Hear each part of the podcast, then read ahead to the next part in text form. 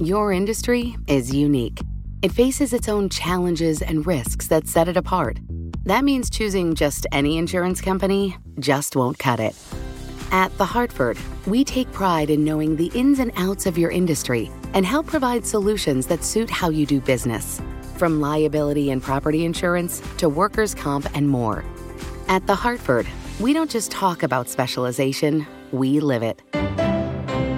Learn how The Hartford can help your business at thehartford.com. You know success when you see it, or you think you do. The people in the spotlight. But what about those small business masterminds who succeed at making their money work harder? They do that by having a business bank account with QuickBooks Money, which now earns 5% annual percentage yield. Making your money work as hard as you do? That's how you business differently. Learn more about QuickBooks Money at quickbooks.com slash 5APY. Banking services provided by Green Dot Bank, member FDIC. Only funds and envelopes earn APY. APY can change at any time. A federal court has given Texas three days to say if and when the Texas legislature will fix its voter maps. In the long running legal battle, the three judge panel ruled that two congressional districts approved by state Republican lawmakers illegally discriminate against Hispanic and black voters by diluting their voting power. It's the fourth time federal courts have declared Texas voter maps unfair. Texas cannot use its current voter maps in the upcoming congressional midterm elections. Joining me are two experts in voting rights Justin Levitt, a professor at Loyola Law School and formerly a deputy assistant attorney general in the Justice Department's Civil Rights Division, and Richard Briffault, professor at Columbia Law School, chair of the Conflicts of Interest Board of New York City. Justin, you really do need a map to figure out this six years of litigation, and it took the court a 104 page decision. The judges concluded that these maps still carried the discriminatory taint of districts that lawmakers originally drew in 2011. So, start us off with describing what happened in 2011. Well, to really get a handle on what happened in 2011, you've got to start years and maybe decades earlier. Uh, Texas is what we call a repeat offender in this area. Um, it has had problems with drawing district lines impermissibly on the basis of race uh, and abusing race in that process pretty much every decade since it began to draw lines in, in compliance with the Supreme Court's uh, one person, one vote decisions. Um, and this is the latest. Uh, so in 2011, uh, Texas went to draw lines. Uh, those lines were blocked uh, by the pre-clearance process that was then in place, where Texas had to check in with the federal government before it could give effect to its laws because of its troubled racial history. Um, in the meantime, uh, the court drew temporary lines to get us through the 2012 cycle. The legislature then essentially ratified those 2012 lines, and the court came back today and said, look, what we did is temporary and was always intended to be temporary, but there were serious problems with the compromise we put in place because there were serious problems with the underlying map. And those serious problems persist. Richard, what has Texas's defense of the maps been over the last six years? Well, the most recent round of defense has been, gee, we didn't do anything wrong. We just adopted, with some minor changes, the court's map. So as Justin says, and, and, and June, you talked about having a map. We really didn't really need, a detailed timeline. Is when the courts blocked the 2011, uh, when, the, when the 2011 uh, lines were uh, pending as to whether or not they'd be pre-cleared, this court came came up with a set of its own lines, as Justin said, which were only marginally different from the 2011 lines. And they said we haven't done any analysis, uh, but we think that you know we have to have some lines in place. And in 2013, the Texas legislature simply, in a very very quick action. In a special session basically took the court's map and with very very minor tinkering uh, adopted that. Texas's defense is we can't be discriminatory. In effect whatever was wrong with the 2011 lines these aren't them. Uh, all we did was follow what the court did. And that's that's been the heart of the defense is that all we did was follow what the court did Justin, in, in, about a minute, the judges said that the Texas lawmakers were trying to basically game the system by adopting the interim maps and that it was a, a litigation strategy. How so? Well, this was designed to get them out of court, uh, or at least temporarily out of court, and onto elections quickly. But it wasn't designed, the 2013 lines, the lines that Richard just mentioned, um, they weren't designed to fix the problem. And the problem with the original maps in 2011 were deep. Uh, they discriminated intentionally on the basis of race. Texas took, as Richard said, very quick action to try and, and ratify the court's compromise, but the original taint of those 2011 lines persisted.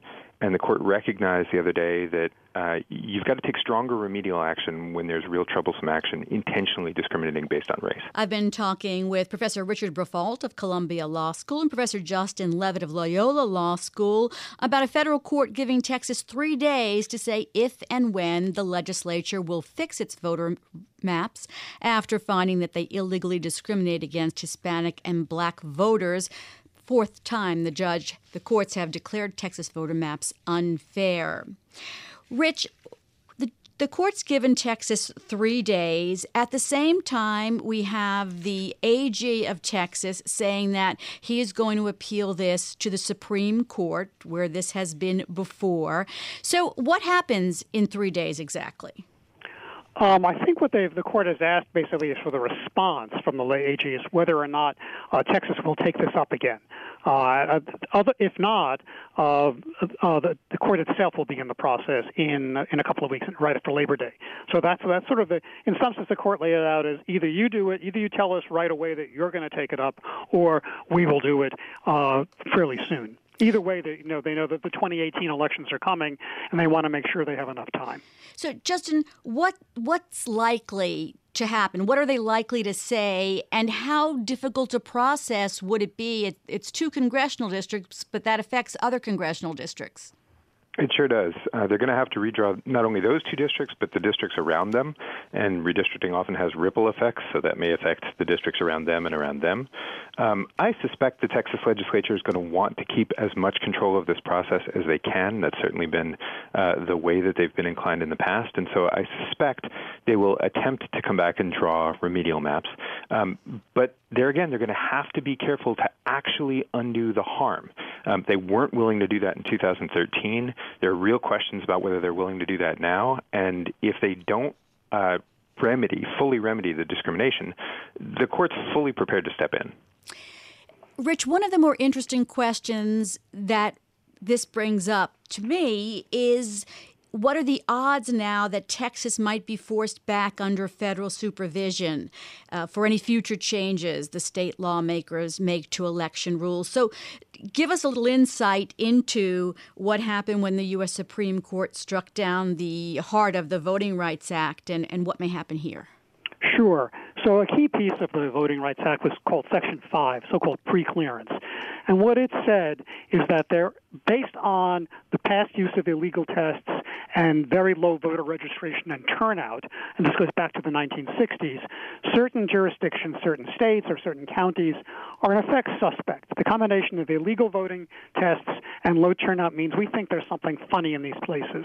And we think that if we strike down one bad thing, we'll come in with another, which had been the practice in those states.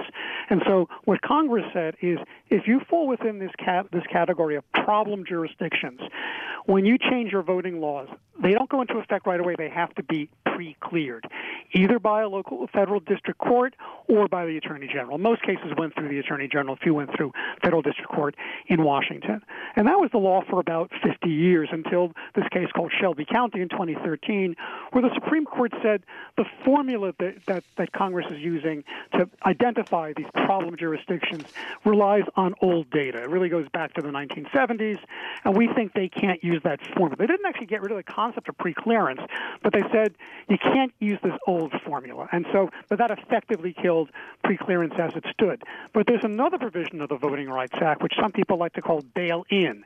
And it says even if you're not one of those problem jurisdictions, if as a result of things that you're doing now, uh, illegal activity you're doing now, a federal court determines that you ought to be subject to this kind of review because you've proven yourself to be a pro- I'm calling them a problem jurisdiction. Then, in fact, the court can retain jurisdiction and say, going forward, for some set of vote, it could be all voting issues or some set of voting issues like redistricting. Once again, they don't go into effect until we get to review them. Uh, and that's the idea is that this is, hasn't been used a lot. It has been used in a handful of cases. Some people have said that maybe it should be used a lot more now, uh, given the the lack of general preclearance, is to have this bail-in process for for jurisdictions that show by their current actions that they're problem jurisdictions. So, Justin, are you willing to go out on a limb here and say how likely it is that uh, Texas may be forced back as a as a repeat offender? I've talked about Texas in particular. Um, repeat offender not just on redistricting maps, but but also on uh, very strict voter ID laws. Um, courts have found three different times that those were uh, designed to intentionally discriminate against minorities. I've talked about Texas as, as, sort of the inverse New York, New York scenario. If you can make a case anywhere, you can make it there. And so if this new, if this provision to pull problem jurisdictions back under federal supervision is going to have any teeth whatsoever, Texas is the poster child. Um, it has had repeated problems dealing with race, again, for, for 50, 60 years, and those aren't just in the past. As all of these rulings show, it has a continuing problem today. And so uh, of the states uh, where this has been requested, Texas is probably number one on the list for the likelihood of, of getting put back under federal supervision. And 30 seconds. So, Rich, Supreme Court likely to take this case? Yes or no? Um, Actually, you have more I mean, than that, than yes or no here. It's hard because it's very fact specific uh, what's going on here, and the specific legal question of can you know what does it mean for there to be discriminatory intent, and can the legislature's discriminatory intent be inferred from the fact that they didn't change something that had previously been struck down? I think it's not a great question for the Supreme Court. All right, so we'll have um, to leave but it who there. knows with the Supreme Court? Exactly. We'll have to leave it there, but we'll be back to this issue again, I am sure. Thank you both for being on Bloomberg Law. That's Richard Briffault, professor at Columbia Law School, and Justin Levitt, professor at Loyola Law School in Los Angeles. Your industry is unique. It faces its own challenges and risks that set it apart. That means choosing just any insurance company just won't cut it. At The Hartford, we take pride in knowing the ins and outs of your industry and help provide solutions that suit how you do business from liability and property insurance to workers' comp and more. At The Hartford, we don't just talk about specialization, we live it. Learn how The Hartford can help your business at thehartford.com. Collaborate for a greener future at the Bloomberg Green Festival, a groundbreaking celebration of the thinkers, doers, and innovators leading the way. From design and culture to technology, science, and entertainment. Hear from inspirational speakers and immerse yourself in climate solutions. July 10th through 13th in Seattle. Title sponsor Amazon. Official airline Alaska Airlines. Get 20% off using promo code Radio20 at BloombergLive.com slash Green Festival.